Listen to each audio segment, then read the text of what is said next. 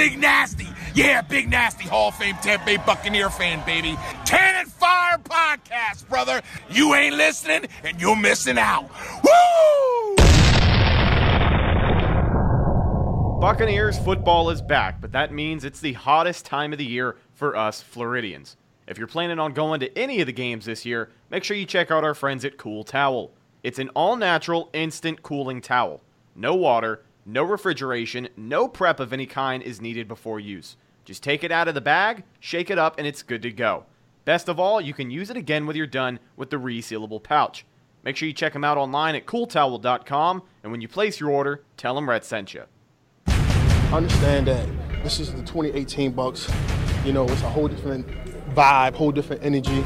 You know, it's like, ah, you know what I mean? You can you can smile a little bit, you know. And since I got here, man, we just been grinding, and guys got the same exact goal, man, and just coming together as a team. Years. Leroy's after it. Sacked by Gerald McCoy. Williams fires over the middle of Giles, open 40. It's a foot race. O.J. Howard, touchdown Tampa Bay. I'll start up the gut. He goes to the end zone. Inside the 2-1, touchdown Tampa Bay. That's intercepted. And the 10. Going coast to coast. 5, 3, 2, 1, touchdown Brent Ryan. 30. Kwon Alexander will take it to the house.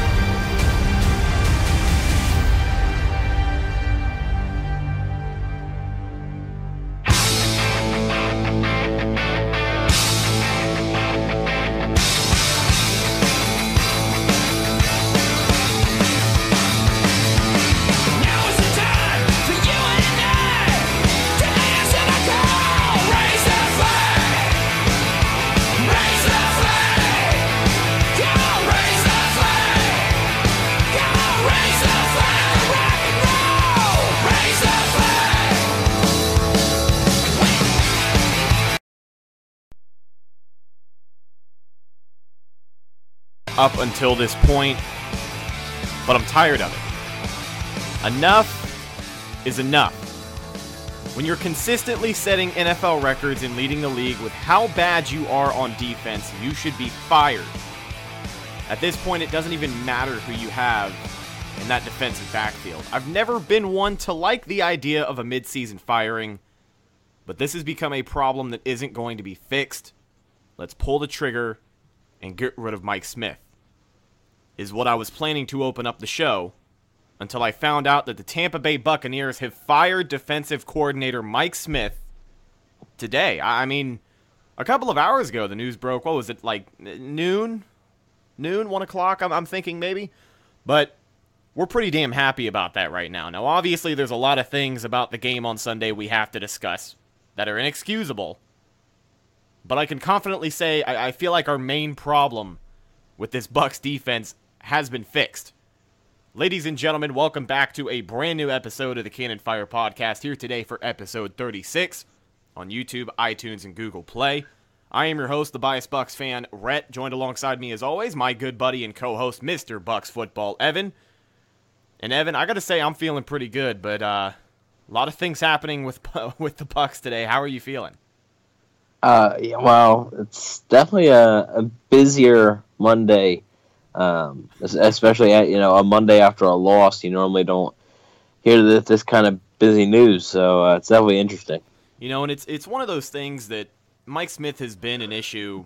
I, I don't want to say since the start of the season, but he's been very heavily talked about and tossed around with Bucks fans. I would say these last two or three weeks. Um, and I, I, was pretty sold on the idea that, you know, he's not going to be going anywhere until after the season. You know, I, I really didn't think there was anything he could do. Well, I mean, I'm sure there was, because obviously there was something he could do to lose his job in the middle of the season. But I felt that the Glazers were set in their ways. Didn't want to shake anything up in the middle of the season. Um, and here we are. Um, linebacker coach Mark Duffner was promoted to be the interim defensive coordinator, I assume, for the rest of the year. Um, and Mike Smith is gone. Uh, you look at the decisions that had to be made. I believe it came out that the decision was Dirk Koetter's decision. Um, you know, so obviously that's going to be tough for him because we've talked before here on the show about how him and Mike Smith have been very close. I, I don't think those guys have not worked together in a, in a number of years, even on the Atlanta staff. and then on the Tampa Bay staff. But Mike Smith is gone, dude. You know, it, it was this after the game, and we'll get to the game here next. Um, but after the game on Sunday against Atlanta, I, I wrapped that game up, and I know that everybody's thought was just Mike Smith and what's going to happen with this defense moving forward because the numbers don't lie. This is the worst defense in the NFL. The Bucks offense is playing lights out and they're doing their job. Jameis Winston went out through for 400 yards, four touchdowns, two picks, which uh, um, same stat line as Patrick Mahomes. well, obviously Patrick Mahomes needs to be traded. He's not the franchise guy over there. All right, he threw two picks in one game. That's not the guy they're looking for, obviously. And then last week he threw two interceptions. Oh my god. Yeah, yeah. I don't know, man. Something going on with the quarterback situation over there. But our franchise is here and Mike Smith is gone. So I, I got to tell you, man, I can almost excuse the game that we saw on Sunday. Almost. Mike Smith is gone, which makes me just glad because it, it feels like the Bucks have done something right when it comes to the fans and how they feel. Um, but enough about that. We know what's going on there. Let's actually talk about this game on Sunday. So, first half of the game was was pretty ugly. Um, I don't think there's any sugarcoating that. You know, there's a lot of opportunities missed by the Buccaneers team in the first half of football. Chandler Catanzaro missing the first extra point right out of the gate. And that was a pretty methodic drive to get the offense down the field and score, which was great. But then you miss the extra point, obviously drains a little bit of momentum. And then from there, it just felt like nothing could get going the way that it was supposed to. Um, that entire first half. But you know, your thoughts on that first half of play. Well, I mean, as you said th- with the first drive, I thought the first drive was fantastic. Um, it's really the first time you've seen the Bucks have a, a balanced attack. Uh, Peyton Barber was able to spring off a 20 yard run or so, I believe, pretty close to 20 yards. Um, and really, it looked good. The, the offense looked good. And Winston throwing the ball, threw a pass to DeSean Jackson in the end zone that could have been picked. Uh, luckily, it wasn't. And then the, the next play was uh, the toss to Cameron Brate. And, you know, the thing with, with Catanzaro is, I mean, Koetter talked about it a bit in the post game uh, yesterday. And he just said, you know, when you get down there and then you score a touchdown, you know, it does it does hurt to to miss the the extra point, like you said, right out of the gate. I mean, they had scored uh, three or four minutes in, so I mean that hurts. But I mean, he was. Per- I don't really know what happened on that kick. It, it looked like the the snap and hold was fine uh, because he didn't really he didn't miss any other kick. So right, um, it, it, looked like it, it was fine, but it ended up costing the Bucks because, um, as we'll, we'll get to a little bit later, probably if he ends up making that kick, it's uh, it's an overtime. It's a different game. It's a different, well, yeah. possibly, yeah. Um, but I mean, as for the defense, we knew what this defense was going to do. Um, yeah, we knew that the Atlanta offense was good, especially in Atlanta. We knew that the game was going to be a shootout, but yes, the offense, excuse me, in the first half was a little bit of a disappointment. And you know, it and that's like when you said you know just couldn't get anything going, that's the biggest thing to me on the offensive side of the ball. The defensive side of the ball, I expected that, but yeah, it was really tough for the offense to not really get any other flow besides that that first drive, and then towards the end of the of the uh, first half. Exactly, and uh, something I wanted to mention about that defense in particular. You know, the defense was just as bad as we said it would be, but the third down defense is something that I wanted to highlight a little bit. You know, there were a couple of instances where a big first and second down stop were thrown out the window come third down. And I mean, we're talking chunk plays. Like, you know, they were able to convert a third and nine seamlessly, I'm pretty sure. And then there was another one where I believe it was third and 17, and they were able to find a way uh, to weasel out of that and convert. I think they were damn near perfect on third downs up until um, up until halftime. I don't remember the actual number, but it, it just felt like on those third down plays, we were playing scared. Now, obviously, that can all relate back to Mike Smith, who is gone now, but it felt like this was a scared secondary, playing deep, yeah. expecting the deep ball. And I feel like when the defense did get going, because, you know, in the second half, Obviously, JPP had a sack, so good on him. He's still out here doing his thing. We'll get to him a little later as well. But it felt like the only time I ever saw this defense produce on the field is when they were in man coverage or just playing press coverage. And I, I don't I don't understand why we were playing so scared for so long. Well, I mean, yes, and you could put that on Mike Smith a little bit, but it's also on these players. And and I mean, just like I mean, I just listened to the Pewter Nation podcast, uh, Pewter Report, our, our, partners over there, and I mean, they've basically been saying, you know, yeah, it, it's partly scheme, but it's partly that the players just weren't the greatest. Right. They they, they weren't that good on, on Sunday. You know, um, they just weren't. It's there's nothing else to, to really say about it. Um, and really, how much can you blame on Mike Smith? Just like Koetter had said, you know, it's Mike Smith isn't the one missing tackles. Mike Smith isn't the one blowing, blowing coverages. coverages and, so, yeah. I mean that all that stuff. It, it's true. I mean, it, it's not it's not lying. But the other thing is, and I actually had said this in in the group chat a little bit. Everybody's saying, "Oh man, well now the season's saved." This defense isn't going to change much. Um, right. Scheme I, mean, I, I was I was going to ask about that actually. You know, you bring in Duffner, He's obviously going to mix things up a little bit, but how much of that same defense are they going to carry over? You know, we're not going to see anything drastically different throughout the end no. of the season. It's going to um, be 90, probably 95% the same. The only thing you might see is maybe more timing of the blitzes, maybe more blitzes, more linebacker blitzes, because, you know, Duffner was the linebackers coach, so and Duffner will also continue to be the linebackers coach. So you're not going to see many differences. You're really not. So I mean, really, I know I know what's going to happen. You know, the Bucks defense is going to suck again, um, and then they're going to say, "Oh, well, okay, well, this guy's not good either." Well, it's it's expected honestly because even I do expect the defense to be improved, but it's six days until the Browns game, guys. Right. Like, relax. The, these, I, I said in the group chat, I said these things don't happen overnight. It, it, it's it, not. It's not gonna just click. And let's be real here.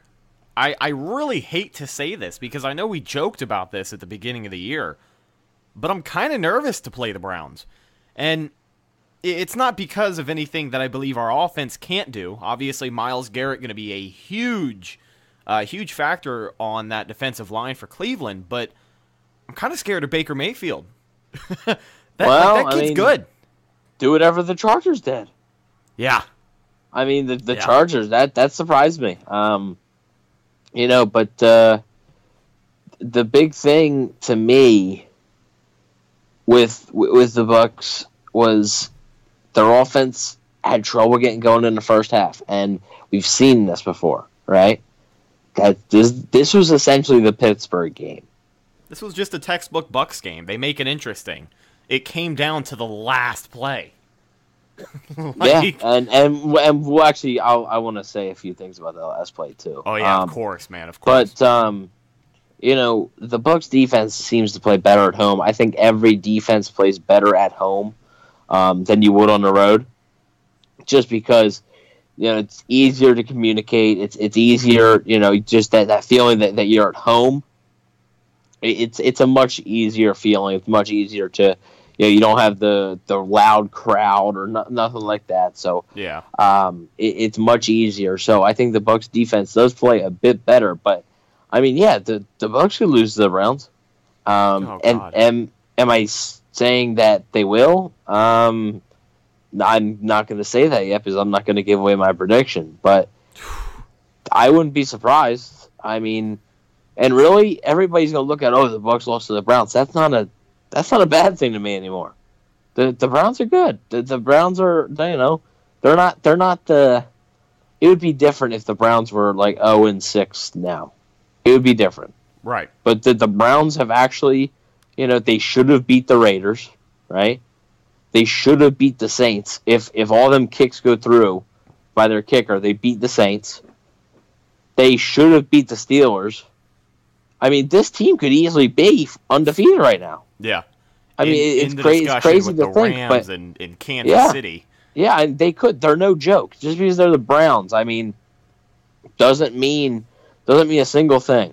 Um, so I mean, the Bucks can't take them lightly.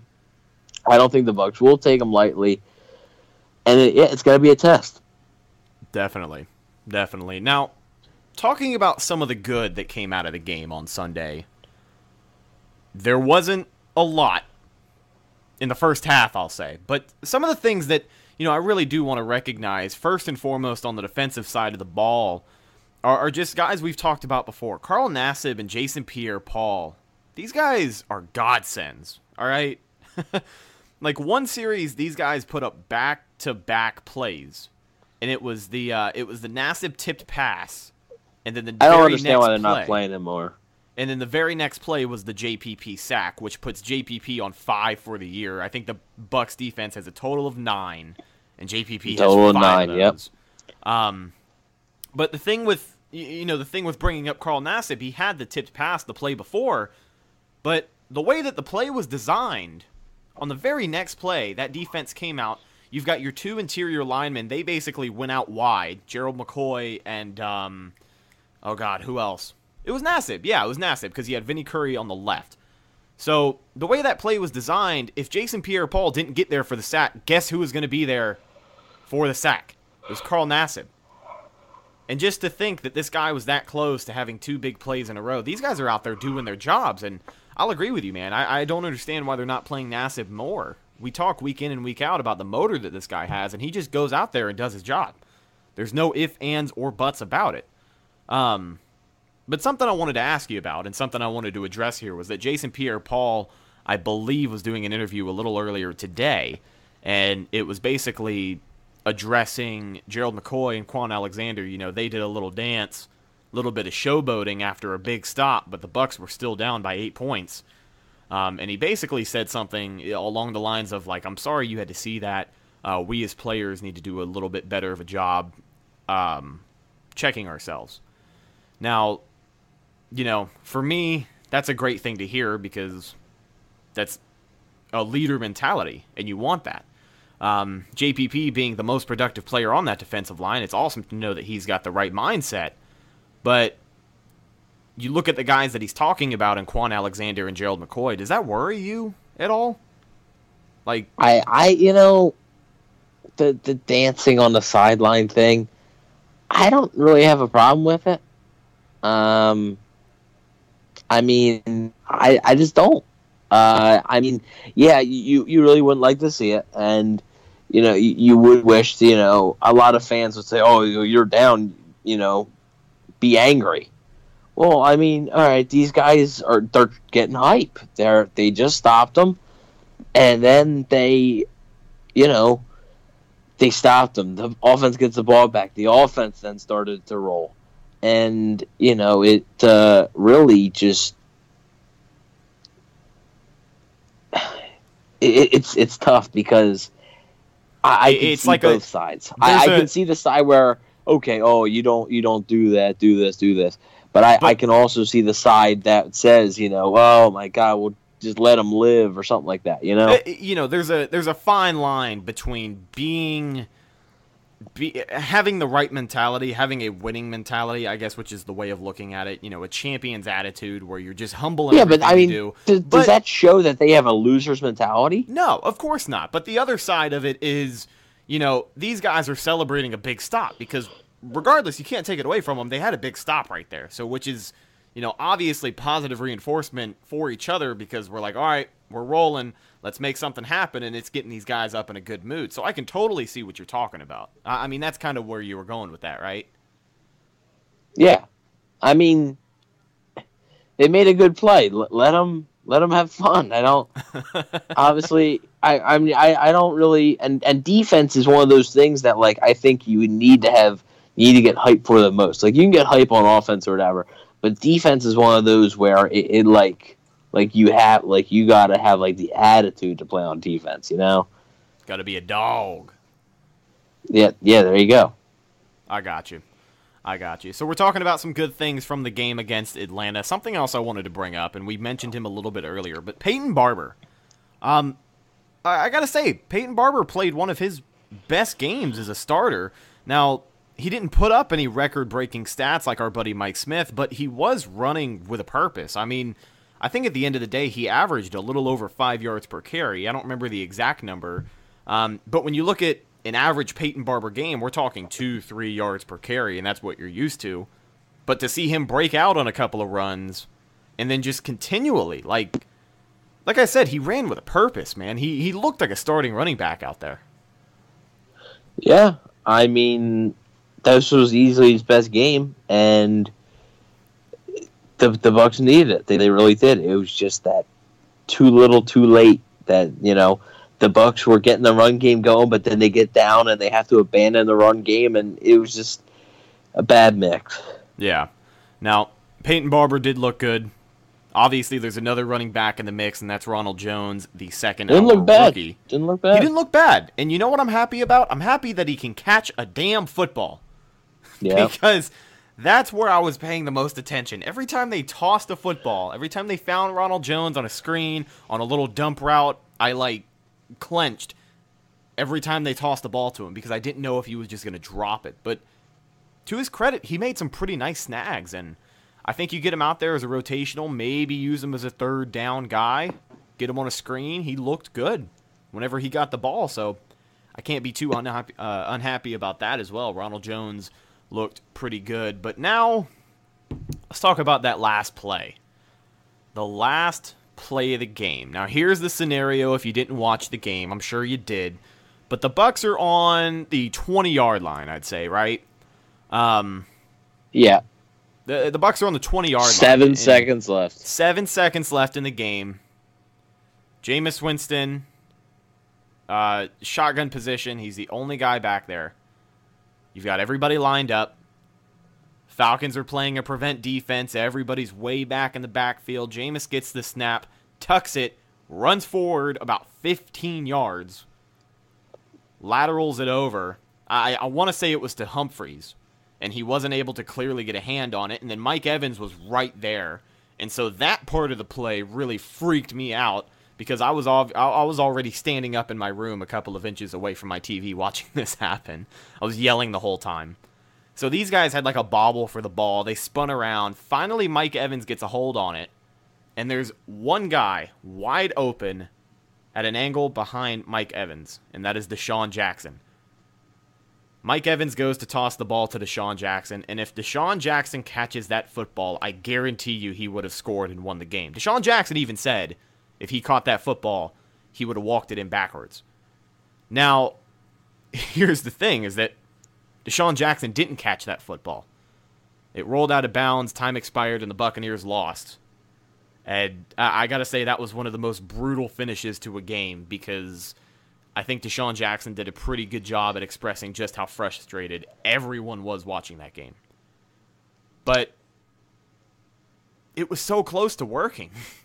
like, I think that's why we're still talking about it. I think that's why we're about to spend a whole segment here on the show talking about it because it was executed fairly well. But the argument that I've heard is was it Mike Evans' fault or was it DeSean Jackson's fault? Because he couldn't hang on to the ball. But you had brought up, and, and really just looking back at it, it wasn't a very well thrown ball. Um, but let's break down this last play, man. Uh, how are you? Uh, how are you feeling on it? Uh, yeah, so I liked it. You know, I I did. I actually liked it. Um, I When I- thought that it was it was something different. It was something unorthodox. Oh yeah, nobody expected that. Like even when they did it and Jameis tucked the ball and ran, I literally said out loud, I was like, "What the hell are you doing?" It was one of those things. Yeah, I didn't I didn't say anything because well, as soon as they started to do it, I it had come back to me. I was like, oh, they did this during training camp. I actually have. I'll see if I can send you the video. I actually have a video of them doing this. Um, And we And talked about it on it the show here. Actually, I think it was during you know, you've got the video. It was during during your training camp coverage. So we had talked Yep. about this play before because you said this is literally a play that was made for a situation to win or lose the game with like seven seconds left. Yeah. So, I mean, at first I didn't get it. Looking back on it and looking back at you know the the whole situation, yeah, um, I liked it though, and the big problem when I kept looking at it was when you know they they went back and Evans gets the ball. Now Evans, I don't think was supposed to get the ball. Oh no, I think it was supposed to go. I think Hump. It was supposed to, get it go and then just Winston. It was supposed no. It was supposed to go Winston, Humphries, Jackson. Yeah, but Humphries bobbled the ball, which Jameis Winston, I believe, actually thought that he had more time than he actually did, and he got upended, and actually, um, and he got like almost flipped over. So he threw the ball more than he wanted to, and Humphries couldn't handle it. And once Humphries couldn't handle it, he kept bobbling up, bobbling it, and Mike Evans gets a hold of it. Now Mike Evans has to literally turn his body to get from his left side to his right side.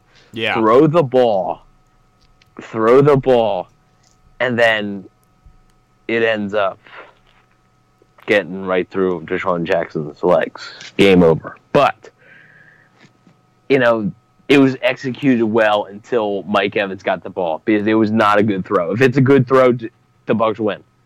The the the Bucks win, and it was literally it would literally be one of the greatest Ending endings to a game in, in a long time because I mean I even screenshot it because there was a few people in our group chat that thought that it wasn't a touchdown. I had screenshotted it and all I said was at this screenshot the ball is already out of Evans's hands and DeSean Jackson is just standing there and there's not one Falcon near him. That's a touchdown. If it's a better ball and DeSean Jackson can catch it, can catch it, it's a touchdown. Easily Right. a touchdown. And, and Like he's looking- he's not lying when he said he would have walked in backwards. He's not lying. Yeah. And, you know, a lot of people can look at that screenshot of where the ball ends up because the reference point that I see is the point where it's pretty much already through D-Jax's legs. And they're saying if he catches the ball right there, you've got three Falcons defenders coming up to him at the goal line. But what a lot of people fail to remember is that DeSean Jackson, at his age, he's still one of the fastest players in the NFL. Yeah. There's no doubt that he would have had a fighting chance to die for the pylon And he would have too. Get a Yeah. touchdown. You know, he's that type of guy. He's so fast. So when it comes down to that, he's obviously got three guys in front of him, but that's pure momentum. He either dies for the pylon or just gets skinny and like somehow finds a hole and falls through those guys. But there's no way it wouldn't have been close enough to be a touchdown or a touchdown. But the fact that the Bucks were in this situation to begin with obviously, you know, relates back to the first half, shooting yourself in the foot with a lot of mistakes. But it really came down to it. And we say this all the time. This team, as angry as we get with them, they really, really know how to make it interesting. And I got to say, that was probably the best game uh, that I watched all Sunday long. But um, I don't know that that Kansas City New England game is pretty good. It, it was, man. It, it definitely came down to it. Um, let's talk about these officials. We've talked about them every week up until Every week, yeah, It- oh, and you're always going to as well. dude, it is.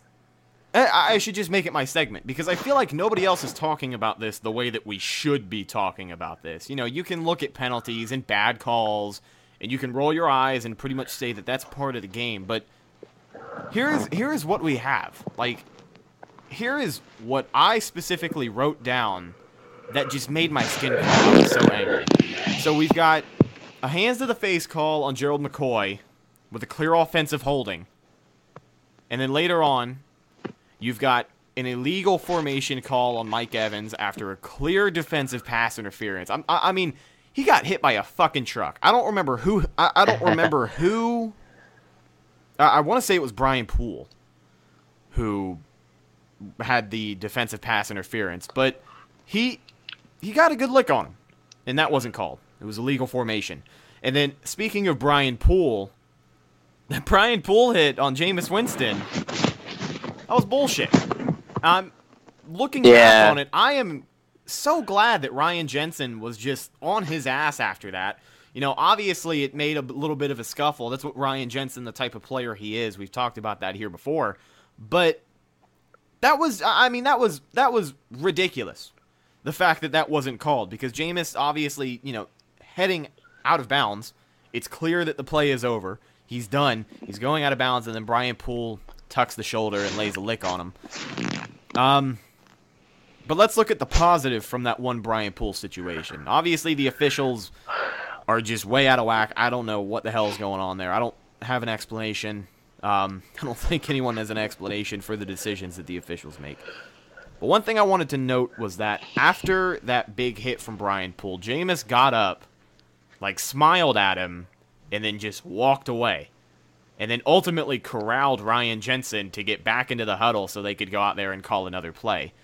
And they immediately compared that to the Marshon Lattimore hit last year.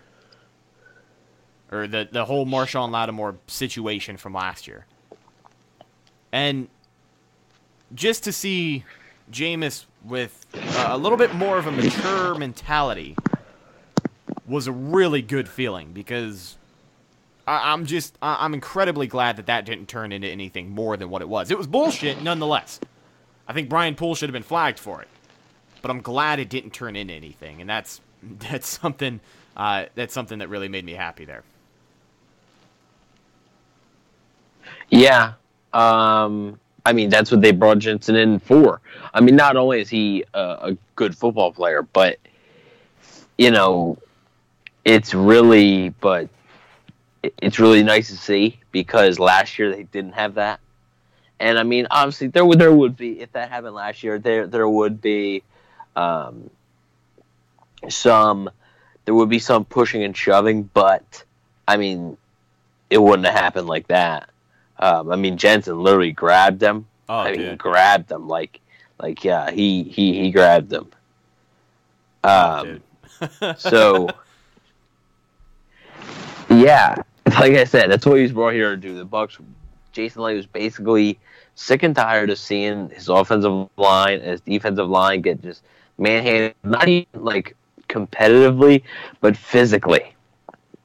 Um, but you know, it's uh, it's definitely not it's good to see. Obviously, you don't want Winston taking those hits, but it's good to see um, Jensen sticking up for him like that.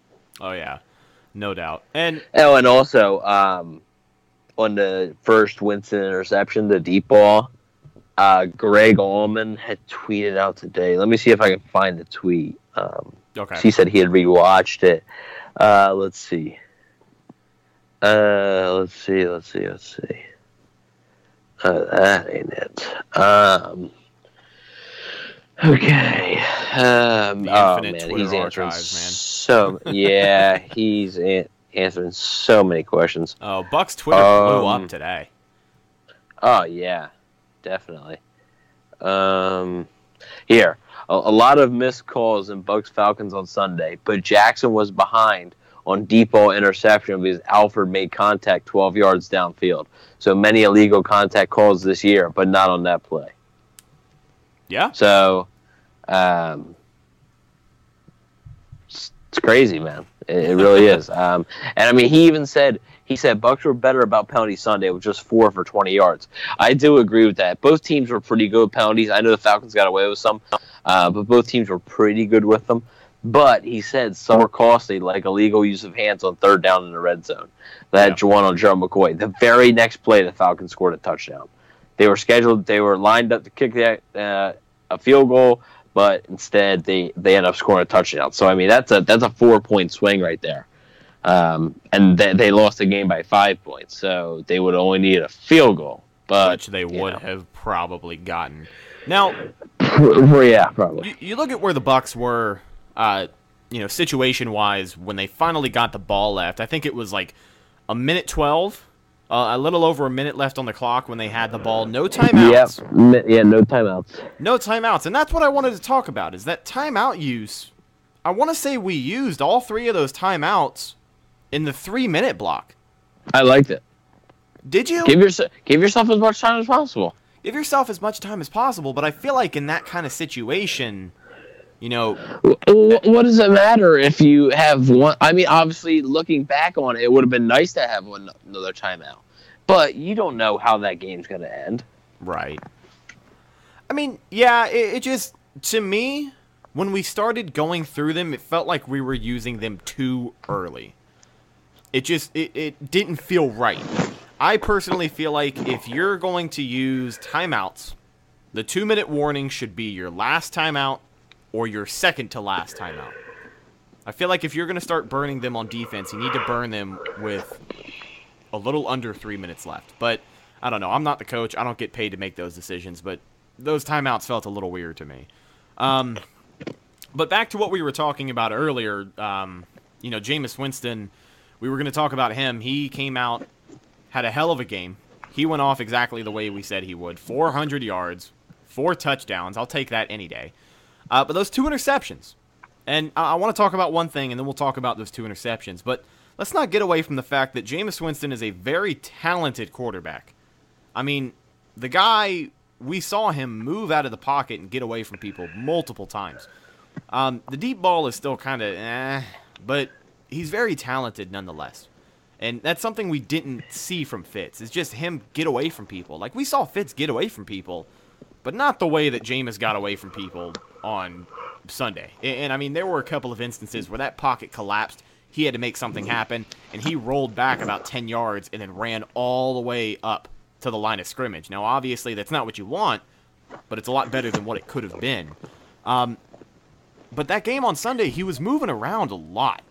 Like, lots of scrambles and lots of having to move around to make something happen. We talked about the first two weeks of the season, this O line playing some of the best football we've seen from them these past couple of years, but with Jameis moving around as much as he did, should we be concerned about that O line at all?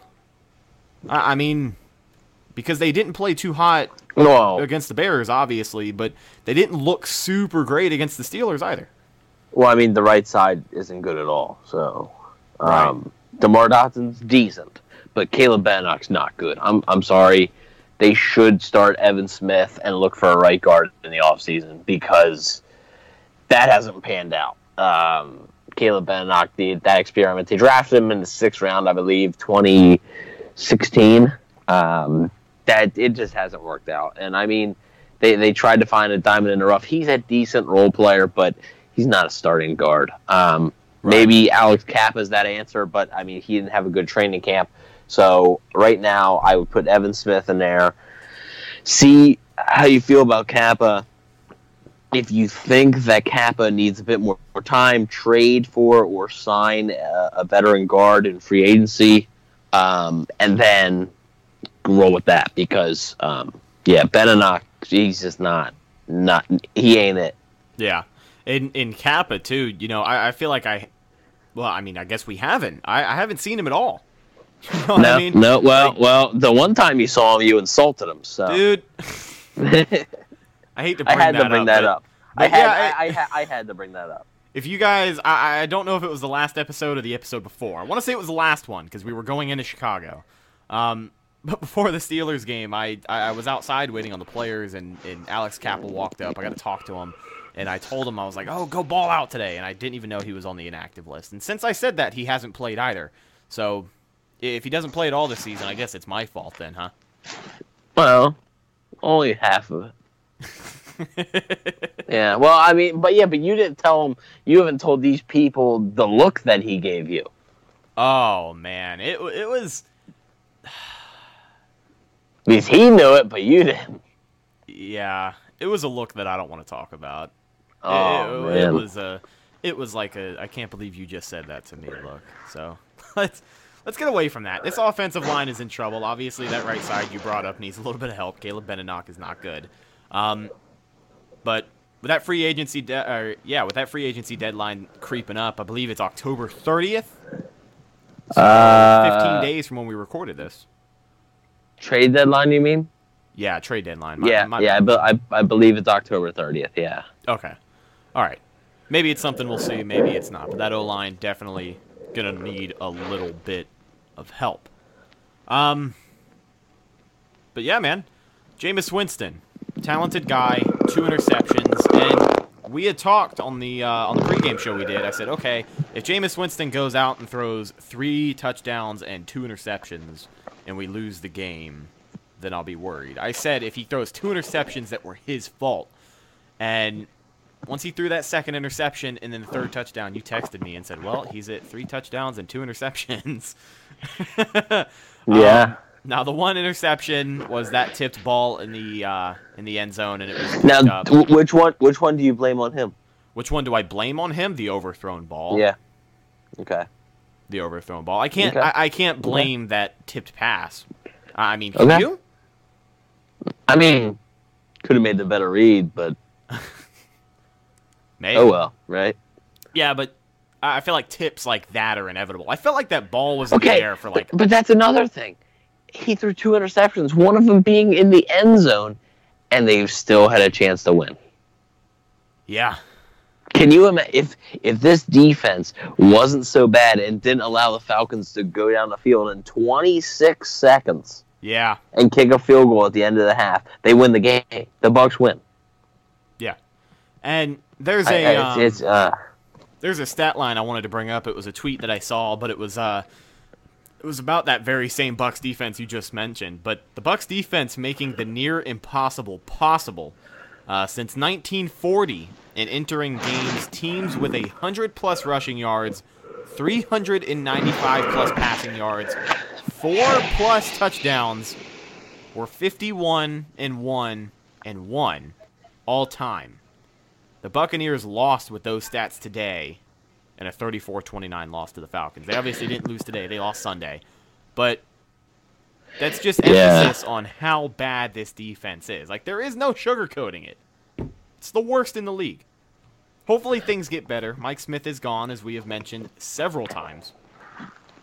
But Bucks are going to hopefully need to figure things out moving forward. You got Cleveland next week, but what's on your mind? What do you want to talk about regarding this team? you know, it's this game's going to be big. I seriously think this is for their season. If they lose to this, the Browns, go two and four, then we should just go ahead and call it it's done. It's done. I, I- I'll agree with you. If the Bucks lose to the Browns and fall to two and four, then I, it's tank season. I mean, maybe if I, uh, maybe if if they if they lose a close one to the Browns, maybe you can say, okay, maybe they can string a few wins together here and there. But I mean, if they get beat by ten points, fourteen points, something like that, yeah, this team's done for. Um, and I mean, I said that they'll win some more games, but I don't know how many more. And I'm really on the fence. I don't know who I'm picking yet. It, it's going to have to come down to the injury reports because Gerald McCoy is still he got hurt he's Did in a we ever- walking boot. Did we ever get an update with that? I know you said he was in a walking boot after the Well- game in the locker room. He wasn't in a walking boot today, but Pewter Report had tweeted that he was walking pretty gingerly on that right ankle. So, um, but yeah, no walking boot today. Uh, but uh, we will see. Now, a storyline obviously that comes out of Gerald McCoy not being there. Bucks are already thin at that position, but you know, all eyes kind of start to focus on Vita Vea, Bucks number one pick in the NFL draft this past year. And one thing that I can say about Vita Vea so far is that the dude is freakishly strong. I mean, we saw it Yep, again yeah, against Atlanta. yeah, there were a couple that. of plays where he had to change direction quickly. And you know what he did? He didn't change direction to get around the blocker. He just threw him out of the way and started running the other way. That's something we've seen several times from him, but I, I got to be honest with you here, man. That's really the only thing I've seen from him since he started getting snaps. Well, it's it's still it's still a process with him because, like I said, he's he's missed all of training camp, all the preseason. I mean, last week was literally the first time he's played in a in a game since the uh, Fiesta Bowl. Right. You know, uh, you know. So, I mean, literally, that's what Brentson Buckner said. He, oh yeah, he, he looked like a guy who hasn't played since the Fiesta Bowl. Fiesta Bowl was in January. Right. So yeah, I mean, I I know you could say, well, none of the players on the Bucks that played Week One or whatever, none of them played in the Fiesta Bowl. They they have they didn't make the playoffs, so they have a plan. Okay, but they had a, a whole training camp, they had preseason, and they had the games. So Vita Vea hasn't had that. So I think he actually had a better game this week than he did last week. And if I don't know if you noticed, but one of the plays, I can't remember which one, Vita Vea made the play. I think it might have been that third and two when the Falcons and the Bucks got the ball back and the Bucks defense stopped them. I think Vita Vea might have pushed the Falcons offensive lineman right into Tevin Coleman. That allowed Coleman to slow down and the Bucks were able to tackle him behind the line. Um, so he made that play. So that's a good sign, though. Uh, that means you know if if I think he had a, a, better game this week than he did in Chicago, that means he's getting better every week, and uh, it, will come together for him soon. Like I said, I think I do think they should have drafted Derwin James, but I do think Vita Vea is going to turn out fine. But everybody says, "Oh, this wouldn't happen if you had Derwin James." This defense is that bad. It wouldn't have mattered if Derwin James was here. Would not matter if Derwin James was in Tampa. I, I'm sorry. Yes, it would have helped, but you, you can't tell me this defense is is that much better with Derwin James. Come on.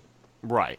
And you know that's something that we can talk about time and time again. I know some people are very tired of of all of these Buccaneer talk shows living in the past, quote, uh, by talking about the Derwin James situation, but it's a very good point.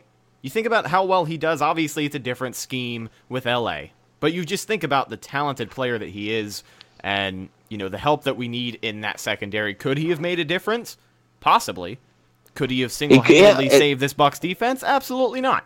He would have made a difference, but like you said, he's not. This this Bucks defense is not gonna even gonna be top twenty with Derwin James. Okay, maybe they're instead of thir- actually they're ranked thirty first right now, technically. So you say worst defense in the league, technically they're not.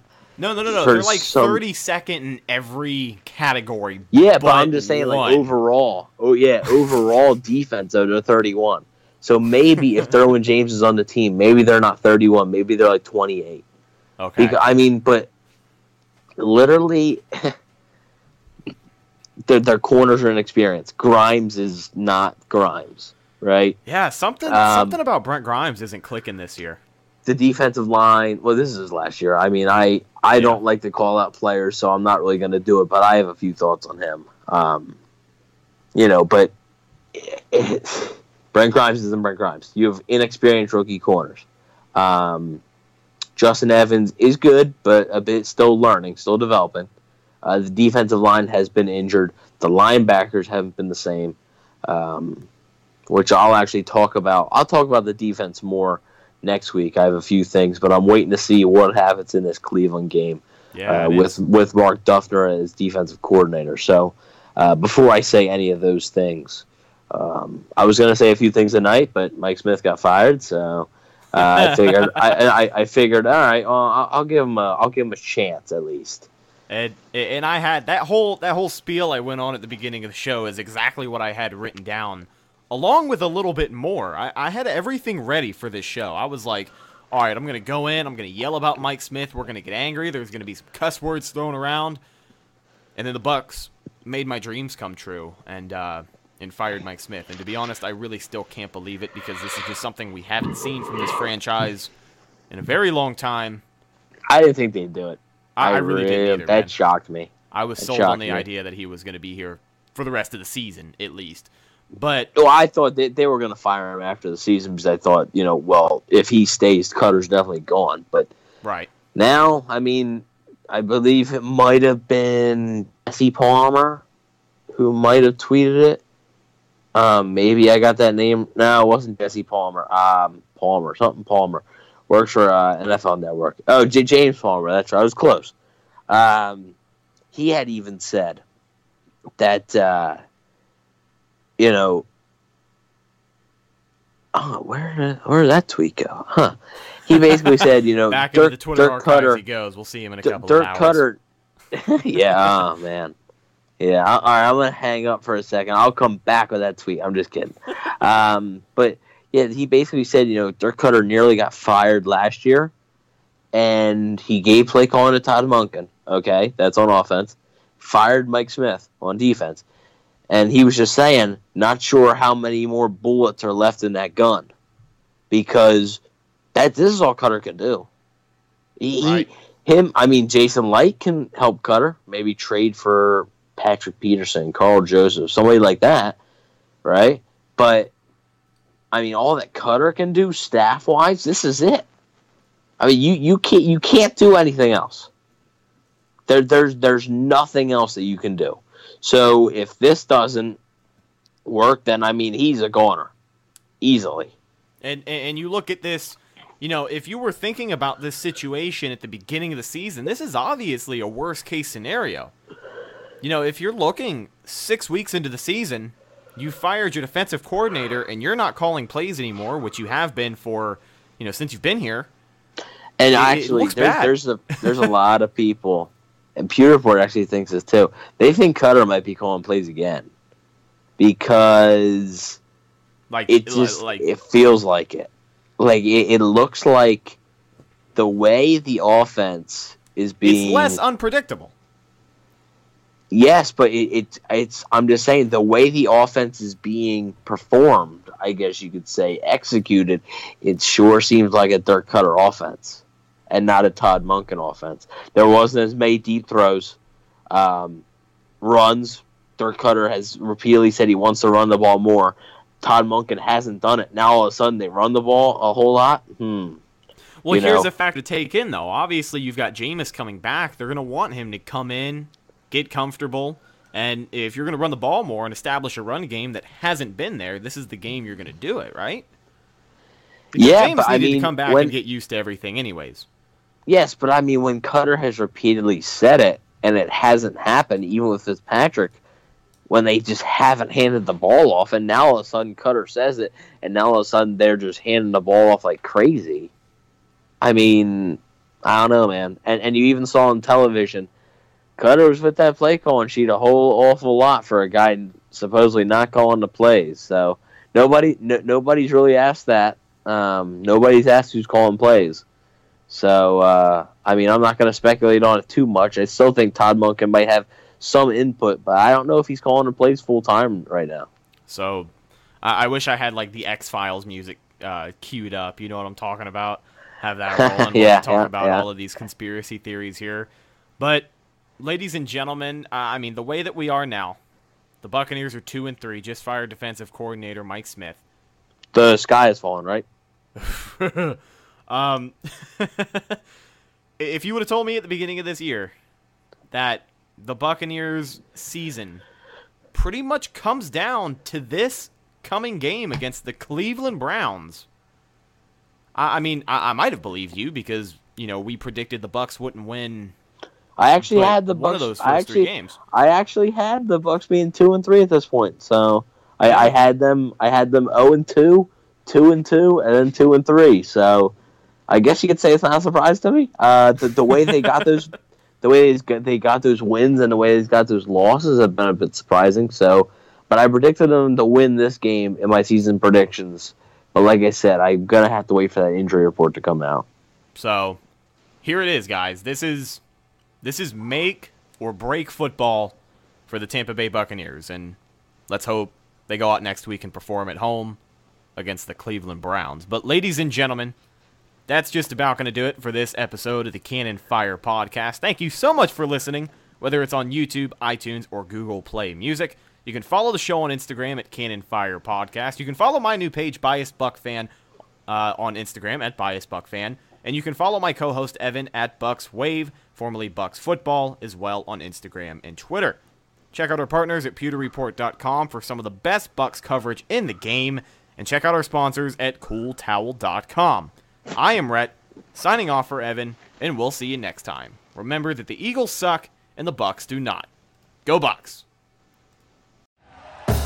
Thank you for listening to Bleav. You can show support to your host by subscribing to the show and giving us a five star rating on your preferred platform. Check us out at Bleav.com and search for B L E A V on YouTube.